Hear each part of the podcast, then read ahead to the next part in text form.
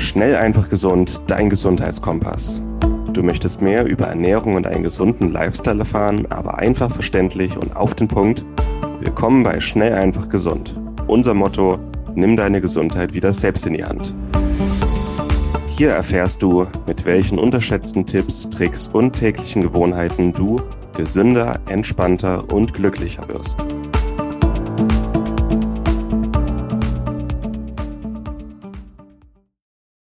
Hallo und herzlich willkommen zur heutigen Schnell, einfach, gesund Podcast-Folge. Hier ist dein Moritz und wir haben heute wieder einen Ausschnitt aus einem Webinar, was Martin gehalten hat zum Thema Cholesterin. Eines der mit wichtigsten Themen. Fast jeder weiß darüber Bescheid. Es soll gesundes, es soll schlechtes Cholesterin geben.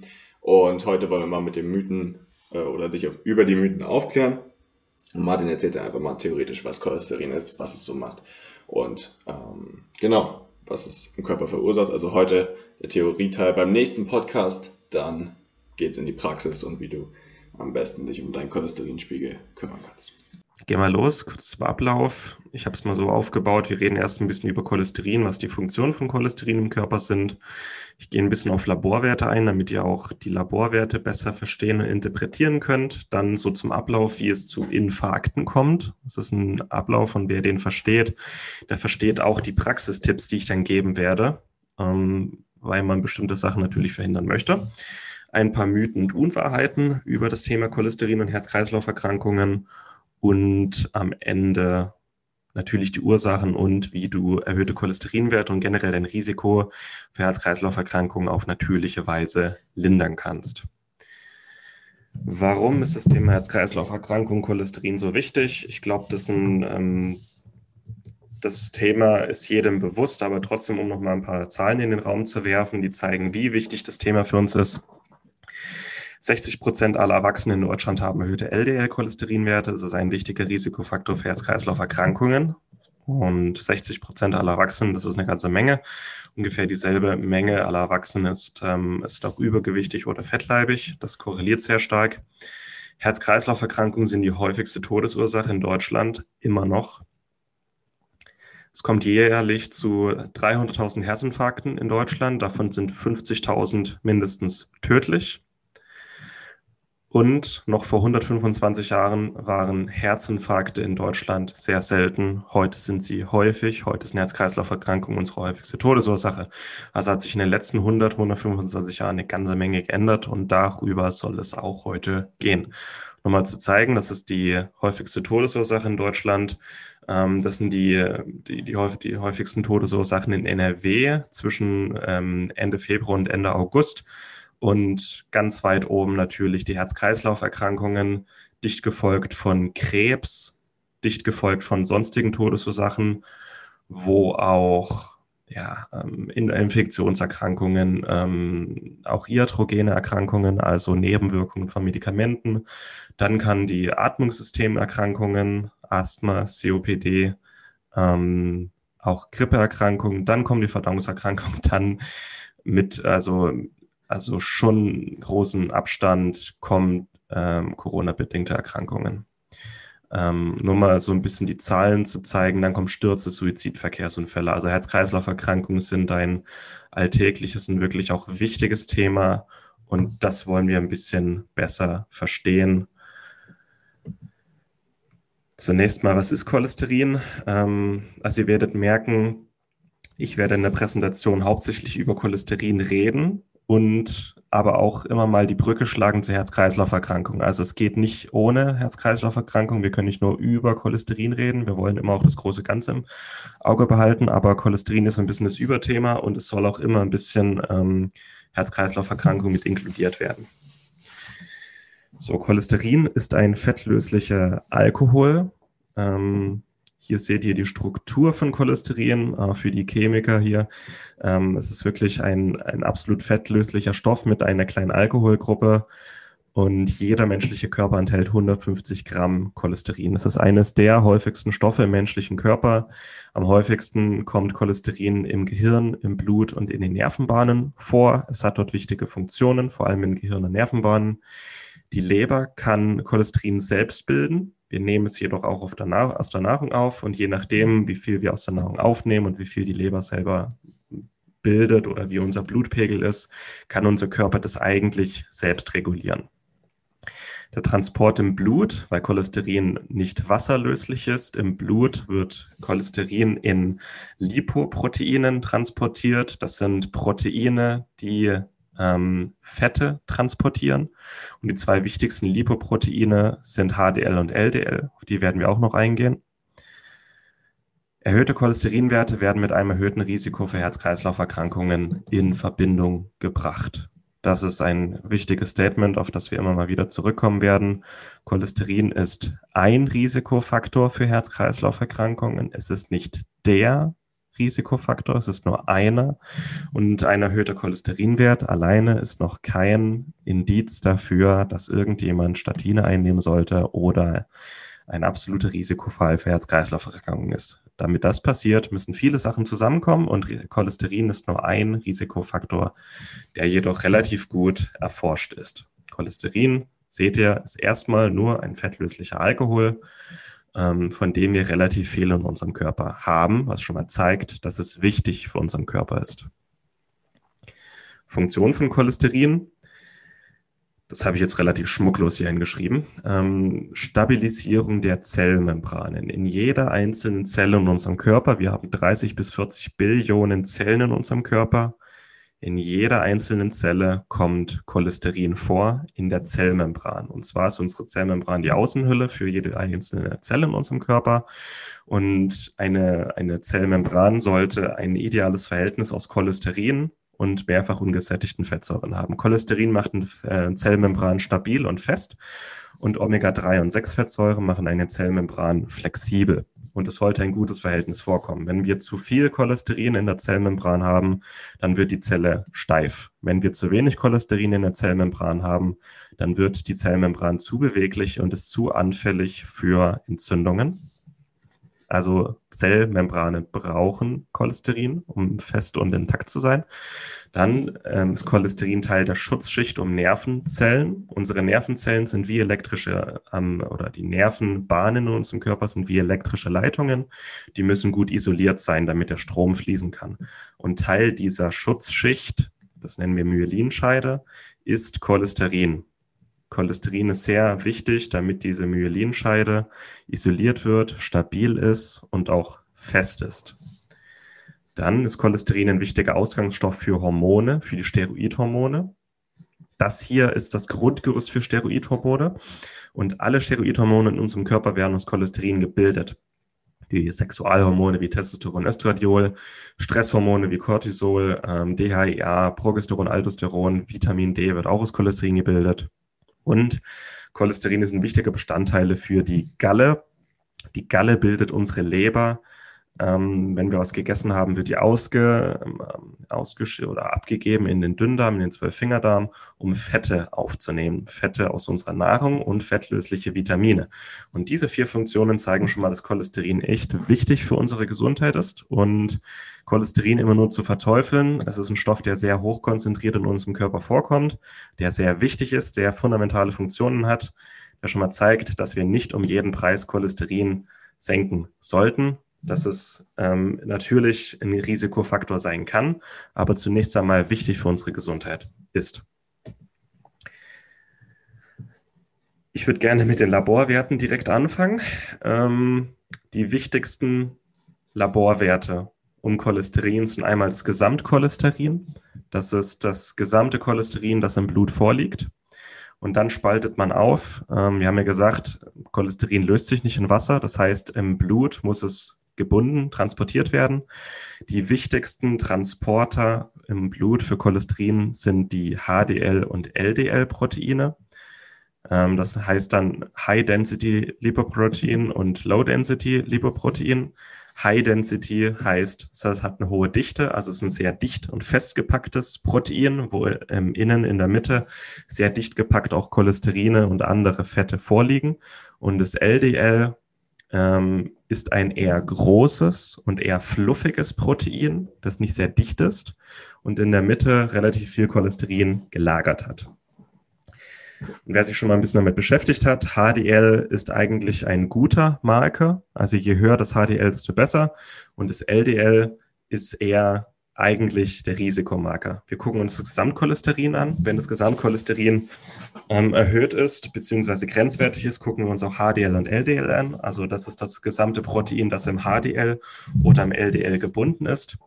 Und dann ähm, aus den Verhältnissen dieser zwei ähm, Proteine können wir ein bisschen was ableiten, um als, als ähm, das HDL wird so als gutes Cholesterin, das LDL eher als schlechtes Cholesterin ähm, sehr stark vereinfacht. Es ist eine Vereinfachung, okay. Als Eselsbrücke HDL, hab dich lieb, LDL, lass das lieber. Also das ist eher das, das äh, Cholesterin, das mit ähm, Gesundheit assoziiert wird und das ist das Cholesterin, das Probleme verursachen kann. Wichtig, beide Proteine sind unterschiedlich, also es gibt noch Unterteilungen, es gibt auch noch Valley, äh, VLDL, es gibt SD, SDL, äh, SD-LDL. Aber um das hier möglichst einfach zu halten, beschränke ich mich jetzt auf HDL und LDL. So, HDL transportiert Cholesterin zurück zur Leber und LDL äh, transportiert Cholesterin von der Leber in den Körper. Also das, was wir aus der Nahrung aufnehmen und das, was die Leber bildet an Cholesterin, wird über LDL im gesamten Körper verteilt. Und LDL ist mit einem erhöhten Risiko assoziiert, weil das Cholesterin aus dem LDL-Protein relativ leicht ähm, ausflocken und ähm, ja, abhauen kann im Grunde. Und HDL ist das Protein, das Cholesterin vom Körper zurück zur Leber transportiert. Und HDL hat ein sehr hohes Bindevermögen. Es ist auch so ein bisschen wie ein Staubsauger. Also es kann auch freies Cholesterin, das im Blut schwimmt, das quasi aus dem LDL ausgebüxt ist, kann das HDL wieder einfangen. Ähm, es kann Cholesterin, das sich an den Gefäßwänden bereits abgeschieden hat, teilweise wieder einsammeln. Also es ist wirklich wie so eine Art Staubsauger, der ähm, die Blutgefäße auch von Cholesterin frei halten kann. Deswegen ist es wichtig, dass wir ausreichend HDL haben und nicht zu hoch LDL.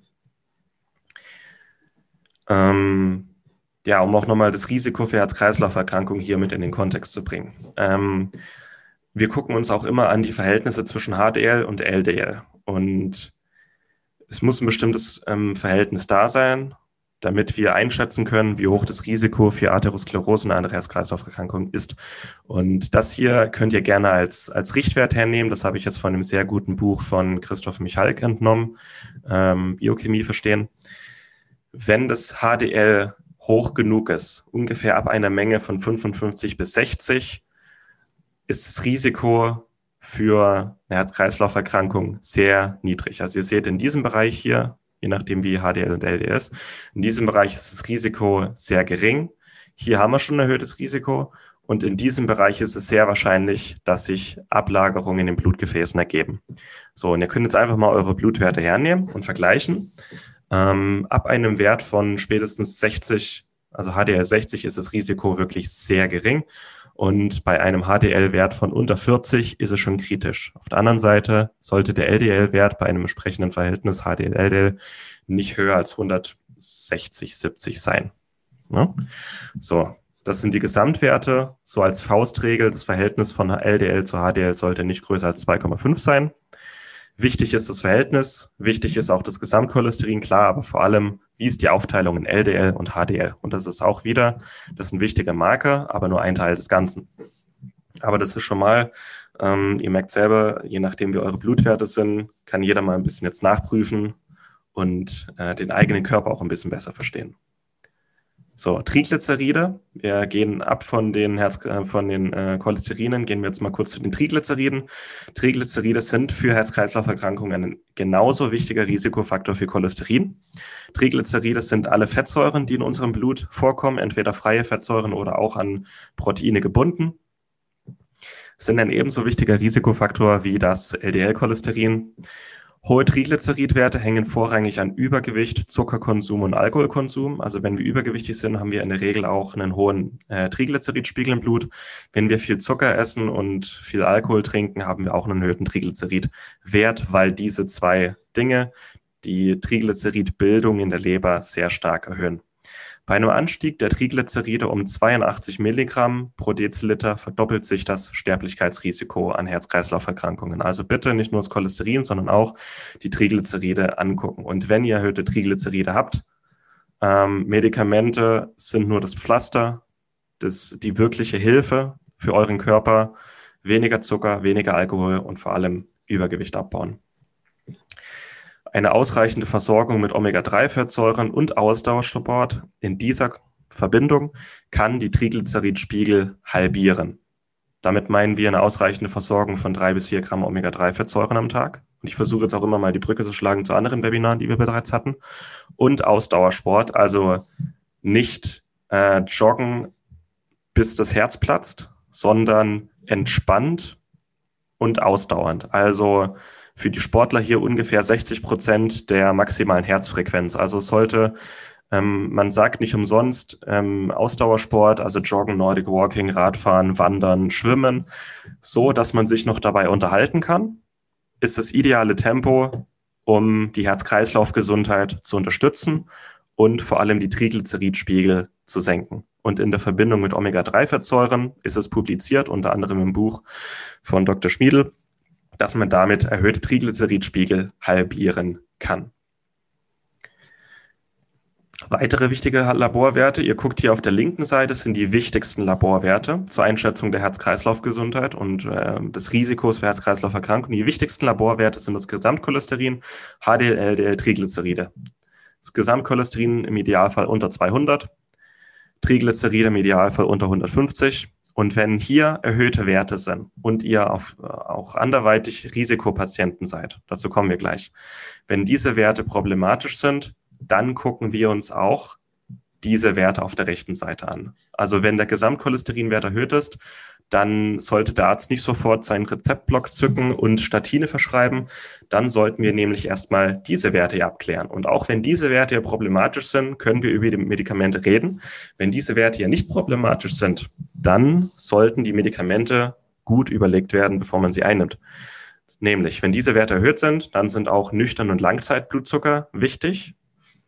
Dann gucken wir uns die Oxidationswerte an, also das oxidierte LDL-Cholesterin. Und dazu komme ich auch gleich noch. Es ist das oxidierte LDL-Cholesterin, das sich an den Gefäßwänden ablagert. Das heißt, ein erhöhter Cholesterinwert ist kein Problem, wenn die Oxidationswerte quasi bei Null sind. Wir gucken uns das Homozystein an, das ist auch ein ähm, Risikomarker, der, wenn er erhöht ist, mit der Gabe von B-Vitaminen gesenkt werden kann. Wir gucken uns Fibrinogen an, wir gucken uns die Entzündungswerte an, also HSCRP und die Blutsenkegeschwindigkeit, um auch abzuklären, ähm, wie, ob chronische Entzündungen im Körper vorliegen, weil auch Entzündungen ähm, Cholesterin oxidieren. Dann gucken wir uns Lipoprotein A an. Das ist ein genetisch determinierter Risikofaktor, der noch nicht gut erforscht ist, aber ähm, wo man einfach mal nachgucken kann im Blut, ist er erhöht oder nicht. Wir gucken uns Vitamin D an. Vitamin D sollte ausreichend da sein weil ein Vitamin D-Mangel auch mit einem erhöhten Risiko für Herz-Kreislauf-Erkrankungen assoziiert wird. Und wir gucken uns den Omega-3-Index an, der über 8 sein sollte. Und das ist eigentlich das perfekte Schema, wie man vorgeht bei ähm, um das Risiko abzuklären für Herz-Kreislauf-Erkrankungen und was getan werden sollte, wenn das Cholesterin erhöht ist und man ähm, ein Risikopatient ist. Also wenn diese Werte erhöht sind, dann gucken wir uns auch diese Werte an. Und auch wenn die erhöht sind, dann erst sollten Medikamente in den Raum gestellt werden, vorher nicht. Weitere Risikofaktoren, die ich gerade genannt habe, wenn in der Familie Cholesterinprobleme vorliegen, wenn ihr übergewichtig seid, raucht, Bluthochdruck, Typ 2 Diabetes, erhöhte Harnsäurewerte, was auch ein Faktor, ähm, ein, ein Signal für Entzündungen ist, viel, viel Stress, im Alltag und wenn noch andere chronisch entzündliche Erkrankungen vorliegen, zum Beispiel Autoimmunerkrankungen. Das sind die anderen Risikofaktoren. Wenn mehr davon vorliegen, ähm, ja, sollte man im Blut genauer nachgucken und das kann dann auch die Medikamentengabe nötig machen, muss es aber nicht.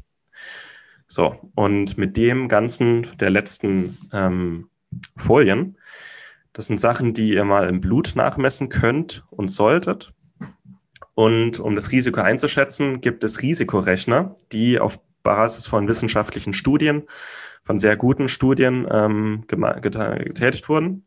Und sowohl ihr als auch der Arzt sollte, bevor Medikamente gegeben werden, vor allem Statine und Fibrate, bevor Medikamente gegeben werden, sollte mit einem Risikorechner das Risiko ausgerechnet werden, das Risiko ähm, für einen Herzinfarkt in den zehn, nächsten zehn Jahren. Also das ist, ähm, ich empfehle diesen Rechner. Das ist auch der Rechner, den Dr. Schmiedel und viele Kardiologen empfehlen. Ähm, hier ist ein Link.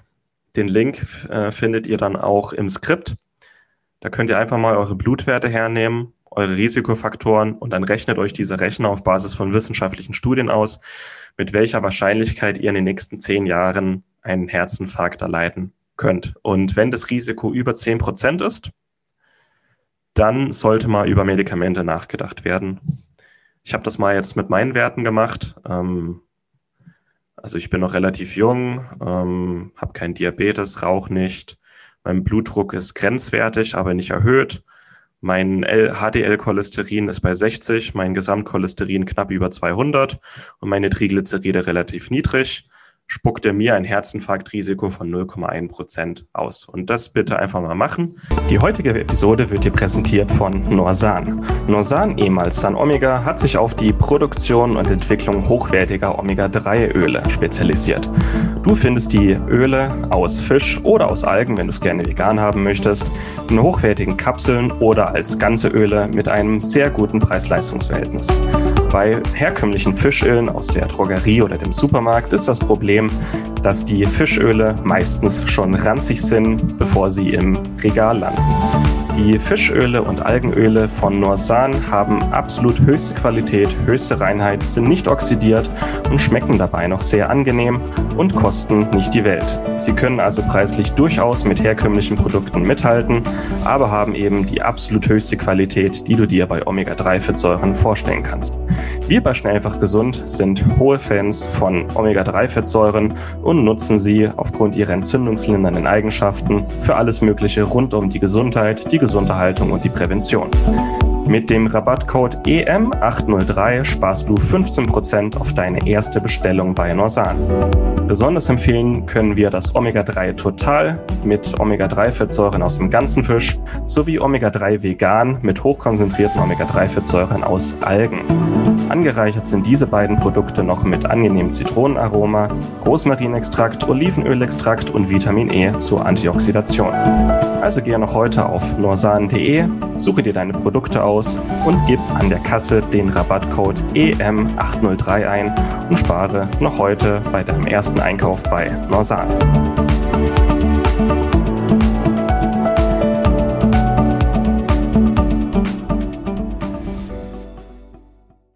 Und wenn ein Wert von über 10% rauskommt, kann das ein Indikator sein, dass Medikamente hier das Sterblichkeitsrisiko bedeutend senken können. Aber ich werde in diesem Webinar auch noch viele weitere Tipps geben, was man noch machen kann. Aber das mit den Medikamenten, ähm, sie sind nicht immer gut und sie sind nicht immer schlecht. Sie können in vielen Fällen helfen, ähm, die Lebensqualität steigern und das Sterblichkeitsrisiko verringern, aber sie sollten nicht blind verschrieben werden. Und das möchte ich gerne vermitteln heute. So, Cholesterin ist an Gefäßerkrankungen beteiligt damit das jetzt mal ähm, klar wird, wie so eine Gefäßerkrankung abläuft. Und aufbauend auf Gefäßerkrankungen kommen dann so Sachen wie Herzinfarkt, Schlaganfall, äh, Thrombosen und Arteriosklerose. Wie läuft das ab? Cholesterin ist beteiligt, ist aber nur ein Risikofaktor von vielen. Das ist wichtig. Wie das abläuft. Es geht immer los. LDL-Cholesterin oxidiert und lagert sich an der Gefäßwand ab.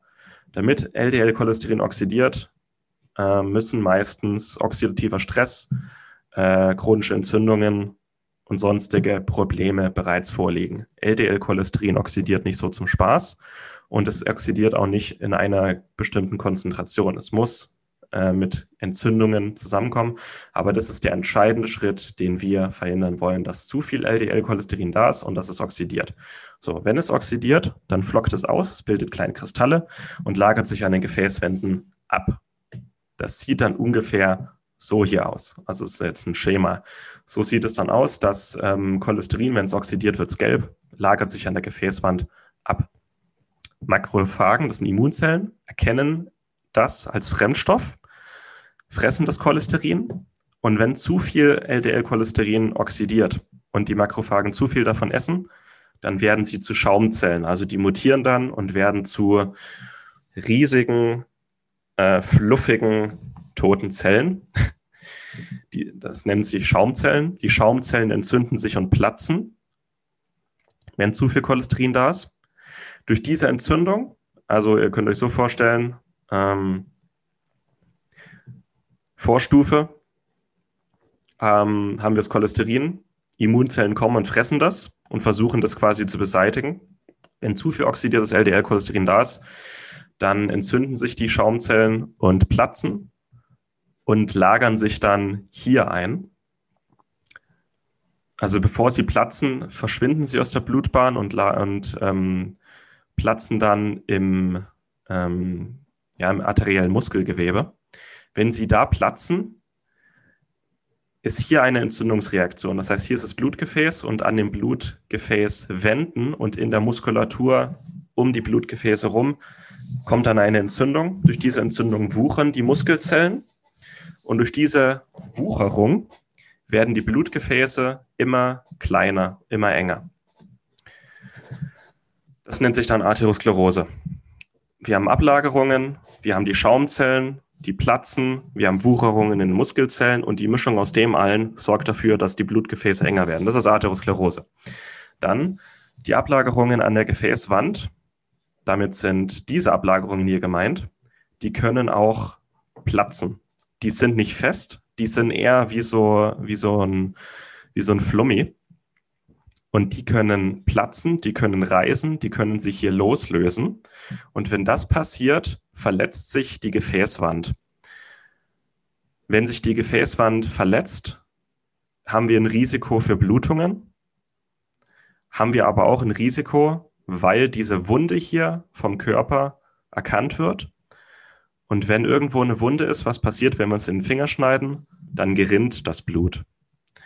Und genau das passiert dann auch hier im Blutgefäß. Wenn hier eine Wunde ist, wenn sich, die, wenn sich dieser Pfropfen löst und eine Wunde hinterlässt, dann gerinnt das Blut hier und es kann sich ein Gerinnsel bilden. Und dieses Gerinnsel, das bedeutet, dass rote Blutkörperchen und ähm, Blutplättchen verklumpen. Die versuchen, diese Wunde zu schließen, aber dieser Klumpen, dieses Blutgerinnsel, kann das Blutgefäß komplett verstopfen. Dieses Gerinnsel kann in die Lunge wandern und dort im Blutgefäß verstopfen. Das nennen wir dann Lungenembolie. Dieses Blutgerinnsel kann ins Herz wandern und die Herzkranzgefäße verstopfen. Das nennen wir dann Herzinfarkt. Dieses Gerinnsel kann in den, ins Gehirn wandern und kann hier zu einem ähm, Verschluss führen und kann platzen. Das nennen wir dann Schlaganfall. Das war jetzt relativ komplex. Ich werde das nochmal vereinfachen. Also wir haben LDL-Cholesterin, ist oxidiert und scheidet sich an der Gefäßwand ab. Immunzellen versuchen das ähm, zu verspeisen und aus der Blutbahn zu beseitigen. Wenn es zu viel oxidiertes LDL-Cholesterin ist, dann entzünden sich diese Immunzellen und platzen. Das führt zu Wucherungen, das führt zu weiteren Ablagerungen, es führt zu einem Gefäß, äh, zu einer Gefäßverengung. Und wenn sich diese Ablagerungen an einer Gefäßwand lösen oder reißen, dann bilden sich Blutgerinnsel. Und was ist der entscheidende Punkt? Für die Entstehung von Herz-Kreislauf-Erkrankungen ist das hier der entscheidende Punkt. Das LDL-Cholesterin oxidiert. Und der entscheidende Punkt für die, für die Sterblichkeit ist, äh, ist die Bildung von Blutgerinnseln. Das werden wir dann noch näher angucken. So, kurze Pause.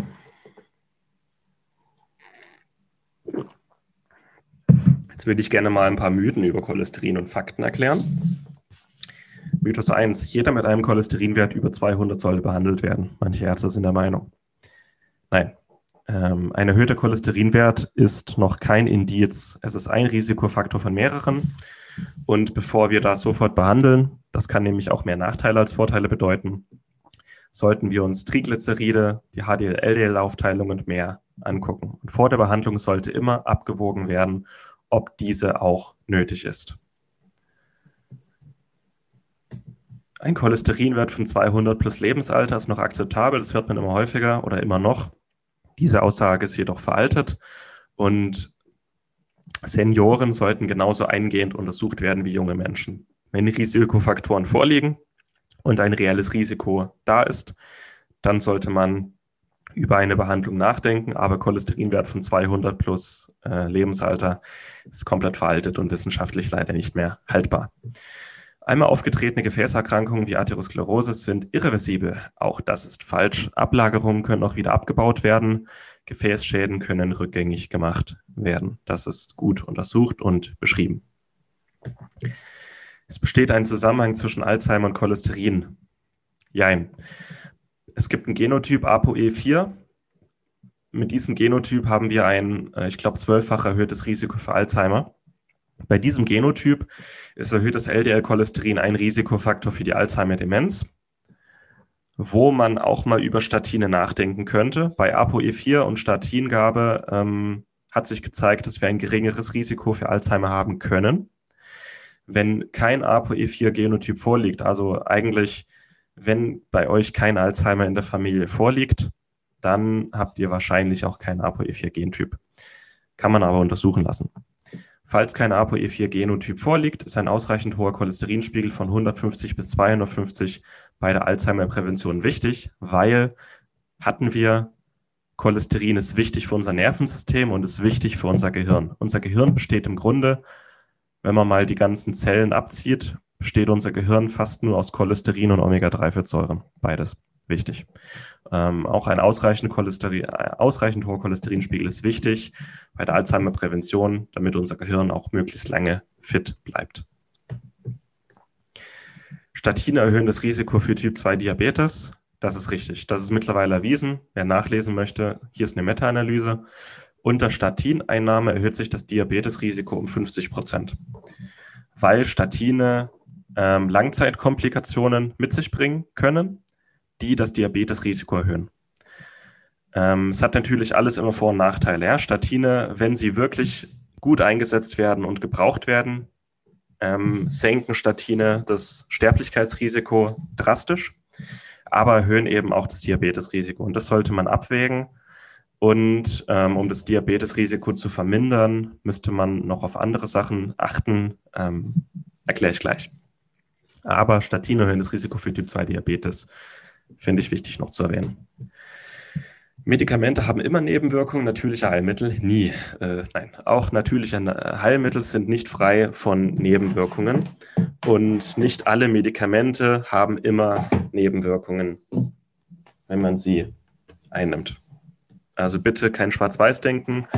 Ähm, Natur sollte immer vor Pharma gehen, aber Pharma hat in bestimmten Situationen durchaus ihre Daseinsberechtigung und Vorteile für uns. So, jetzt würde ich gerne auf Cholesterinsenker eingehen. Und bitte, wenn ich hier zu schnell rede oder das alles zu viel ist, jeder bekommt die Aufzeichnung, guckt es euch nochmal in Ruhe am Wochenende an. Ich möchte hier ähm, in diesen 70 Minuten möglichst ähm, gut aufklären. Mir ist aber bewusst, dass es ähm, für viele auch zu schnell sein kann. Dann gerne einfach nochmal in Ruhe oder bestimmte, bestimmte Sektionen äh, nochmal in Ruhe angucken. Und bei Fragen gerne einfach bei mir melden. So, Statine. Statine sind natürliche Cholesterinsenker. Statine hemmen die ähm, Cholesterinbildung in unserer Leber, hemmen teilweise die Aufnahme aus der Nahrung und Statine, also vor allem die, die modernen, wirken auch entzündungshemmend. Also sind schon bei erhöhten Cholesterinwerten eine Möglichkeit. Wichtig, wenn der Arzt einfach nur das Gesamtcholesterin sieht und bereits den Rezeptblock zur Statinverschreibung äh, zückt, Arzt wechseln oder Zweitmeinung einholen. Nicht einfach, oh, ich habe erhöhtes Cholesterin, hier ist eine Statine. Erst eine Zweitmeinung einholen oder den Arzt einfach wechseln, einen naturheilkundlich ähm, versierten Arzt aufsuchen, aber nicht blind, nur weil das Cholesterin erhöht ist, Statine einnehmen. Nicht zielführend. Ähm, Fragen, die man sich stellen sollte, bevor Statine eingenommen werden. Fragen, die ihr euch stellen solltet und die auch der Arzt stellen sollte. Sind die Triglyceride erhöht? Wie ist das LDL-HDL-Verhältnis? Liegen andere Risikofaktoren noch vor? Rauchen, Übergewicht, Bluthochdruck, Diabetes. Ähm, liegen bereits Gefäßerkrankungen vor? Also habt ihr schon mal Atherosklerose gehabt? Hattet ihr schon mal einen Schlaganfall, Herzinfarkt? Gibt es Gegenanzeigen, Gegenanzeigen und Nebenwirkungen des Medikaments, die man beachten sollte? werden bereits andere Medikamente eingenommen. Je mehr Medikamente gleichzeitig eingenommen werden, desto häufiger oder schlimmer können die Interaktionen untereinander sein. Und wenn bereits fünf, sechs andere Medikamente eingenommen werden, sollte man sich wirklich gut überlegen, ob die Statine zusätzlich noch einen Nutzen bringen oder ein zu großes Risiko für Wechselwirkungen. Statine, ja oder nein? Ich gebe hier keine endgültige Antwort, aber ich helfe mal ein bisschen in die richtige Richtung zu schubsen und auch dem Arzt die richtigen Fragen zu stellen. Statine hemmen die Cholesterinsynthese in der Leber und wirken antioxidativ. Statine sind gut untersucht, haben Nebenwirkungen, haben aber auch Vorteile. Der Grundsatz bei der Statinverschreibung und Einnahme sollte sein, so viel wie nötig, so wenig wie möglich. Man sollte unterscheiden in Primär- und Sekundärprävention. Sekundärprävention heißt, du hast schon eine Erkrankung, eine Gefäßerkrankung oder hattest schon mal ein Ereignis wie Herzinfarkt, Schlaganfall. Wenn das der Fall ist, sind Statine sehr sinnvoll. Das ist aber, wenn schon eine Erkrankung vorliegt oder schon mal ein Ereignis stattgefunden hat. Bei der Primärprävention, das heißt, wenn die Gefäße noch keinen Schaden haben, wenn noch keine Erkrankung vorliegt, wenn einfach nur die Cholesterinwerte erhöht sind, Jein. Nur wenn ihr wirklich Hochrisikopatient seid. Nehmt diesen Risikorechner.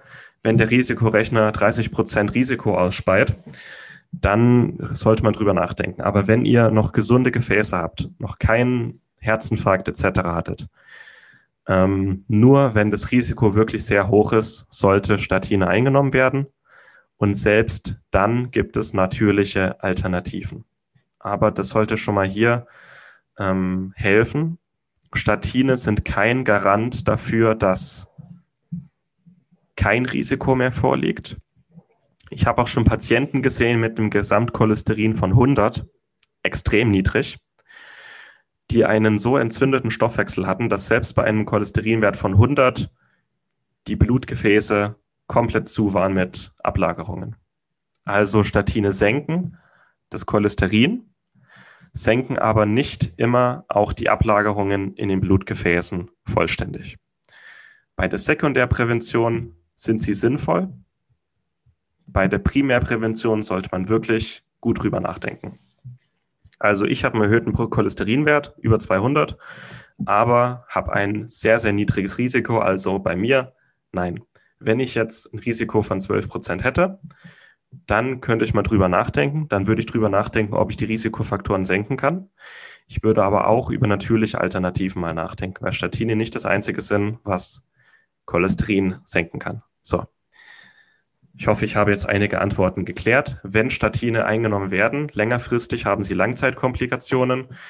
Ähm, Statine hemmen nicht nur den, die Synthese von Cholesterin, sondern auch von Coenzym Q10 und das ist der Faktor, der das Diabetesrisiko erhöht. Ein Mangel an Q10 sorgt dafür, dass die Energieverwertung im Körper nicht mehr gut für, ähm, ab, abläuft und ähm, der Körper einen Mangel an Coenzym Q10 erleidet. Das heißt, wer Statine einnimmt, sollte auch Coenzym Q10 einnehmen, 50 bis 100 Milligramm täglich. Statine erhöhen längerfristig äh, Muskelabbau. Also Kreatinkinase ist ein Faktor im Blut, den man regelmäßig messen sollte. Und wenn der zu stark ansteigt, das heißt, die Muskeln zu stark abgebaut werden, dann ähm, sollte man ein anderes Statin nehmen, beziehungsweise ähm, darüber nachdenken, die Dosis zu reduzieren. Es besteht ein erhöhtes Risiko für Niereninsuffizienz, also auch die Nierenwerte messen und ein erhöhtes Risiko für Lebererkrankungen, also auch die Leberwerte regelmäßig messen. Und wenn das passiert, wenn jemand Hochrisikopatient ist, Statine einnimmt und regelmäßig diese Faktoren hier gemessen werden, dann ist das Risiko für Langzeitkomplikationen relativ gering. Das Wissen darüber hier ist aber nur bei wenigen Ärzten verankert, vor allem Q10. Also bitte auch ein bisschen Eigeninitiative dann beim Arzt zeigen, diese Werte messen lassen und im Notfall selber bezahlen. Roter Reis ist eine natürliche Alternative. Ähm, roter Reis entsteht, das ist, äh, wenn man weißen Reis nimmt und einen ganz bestimmten Schimmelpilz diesen Reis fermentieren lässt. Und dieser Schimmelpilz bildet Statine Und der Extrakt aus diesem roten Reis enthält Statine in einer geringen Dosierung. Aber es hat sich in Studien gezeigt, dass roter Reis den LDL-Cholesterinwert genauso stark senken kann wie reine Statine. Es hat dieselbe Wirkung und kann genauso effektiv wie Statine den LDL-Cholesterinwert senken, ohne die Nebenwirkungen und Langzeitkomplikationen. Das ist wichtig. Roter Reisextrakt enthält ein paar Milligramm Statine, aber noch viele andere wichtige Stoffe. Und wenn die Statine nicht isoliert vorkommen, sondern in einem Verbund, wie im roten Reis, dann haben sie kein, keine Nebenwirkungen und Langzeitkomplikationen. Sie können den LDL-Cholesterinwert wirklich genauso stark senken. Homozysteinwert, Totalcholesterin, das Risiko für Herz-Kreislauf-Erkrankungen. Ähm, es ist eine gute Alternative, über die man mal nachdenken sollte. Allerdings, wer bereits Medikamente einnimmt, roter Reis kann mit Medikamenten wechselwirken. Ähm, das bitte mit dem Arzt abklären. Aber vor allem, wenn ihr Hochrisikopatient seid, der Arzt euch Statine verschreiben will und ihr keine anderen Medikamente einnehmt, redet mit eurem Arzt mal über roten Reis und legt ihm diese Studien hier vor. Es gibt sogar Studien, also der Wirkstoff des Statin in, in rotem Reis, Monacolin K, ist chemisch absolut identisch mit Lovastatin, kann den Cholesterinwert bis zu 25 Prozent senken innerhalb von acht Wochen. Denkt mal drüber nach und redet mit eurem Arzt drüber. So.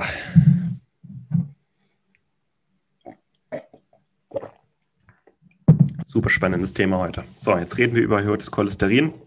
Was, ist das, äh, was sind die wichtigsten Ursachen für erhöhte Cholesterinwerte? Es sind hauptsächlich diese fünf. Es ist natürlich die Ernährung. Eine ungesunde Ernährung erhöht den Cholesterinspiegel. Eine gesunde Ernährung senkt ihn und eine gesunde Ernährung senkt auch die ganzen anderen Risikofaktoren, die meisten. Was erhöht Cholesterin in unserer Ernährung? Zucker, gesättigte Fette, Alkohol, verarbeitete Lebensmittel und wenig Ballaststoffe. Das sind die Sachen, die es hauptsächlich sind. Zucker und Alkohol erhöhen den Cholesterin. Bestimmte gesättigte Fette, vor allem aus Massentierhaltung, verarbeitete Lebensmittel und Ballaststoffe brauchen wir, um Cholesterin auszuscheiden. Eine Schilddrüsenunterfunktion ähm, kann eine Ursache sein für erhöhte Cholesterinwerte, weil die Schilddrüsenhormone die Gallenbildung anregen und die Ausscheidung von Cholesterin im Körper anregen.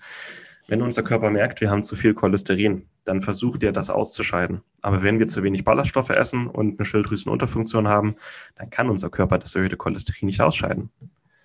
Deswegen ähm, Schilddrüsenunterfunktion beseitigen. Bewegungsmangel. Sport erhöht HDL und senkt LDL und das Gesamtcholesterin.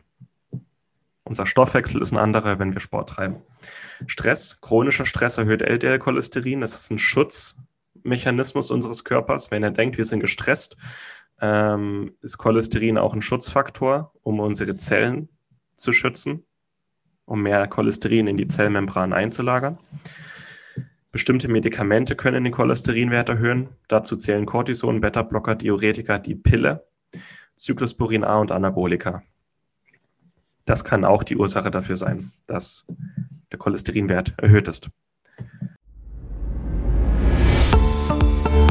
Und das war's mit der heutigen Folge. Du möchtest noch mehr praktische Tipps erhalten, um deine Gesundheit schnell und einfach selbst in die Hand zu nehmen? Dann melde dich jetzt unter www.schnelleinfachgesund.de slash newsletter für unseren kostenlosen Newsletter an und erfahre immer als erstes von neuen Beiträgen, Events und Rabattaktionen. Erhalte außerdem als Kennenlerngeschenk unseren siebentägigen E-Mail-Kurs Gesünder in 5 Minuten gratis dazu. Dabei zeigen wir dir jeden Tag einen einfachen, aber effektiven Gesundheitstipp, der dich gesünder und vitaler macht. Geh jetzt auf schnelleinfachgesund.de slash newsletter und melde dich noch heute an. Hat dir die Folge gefallen?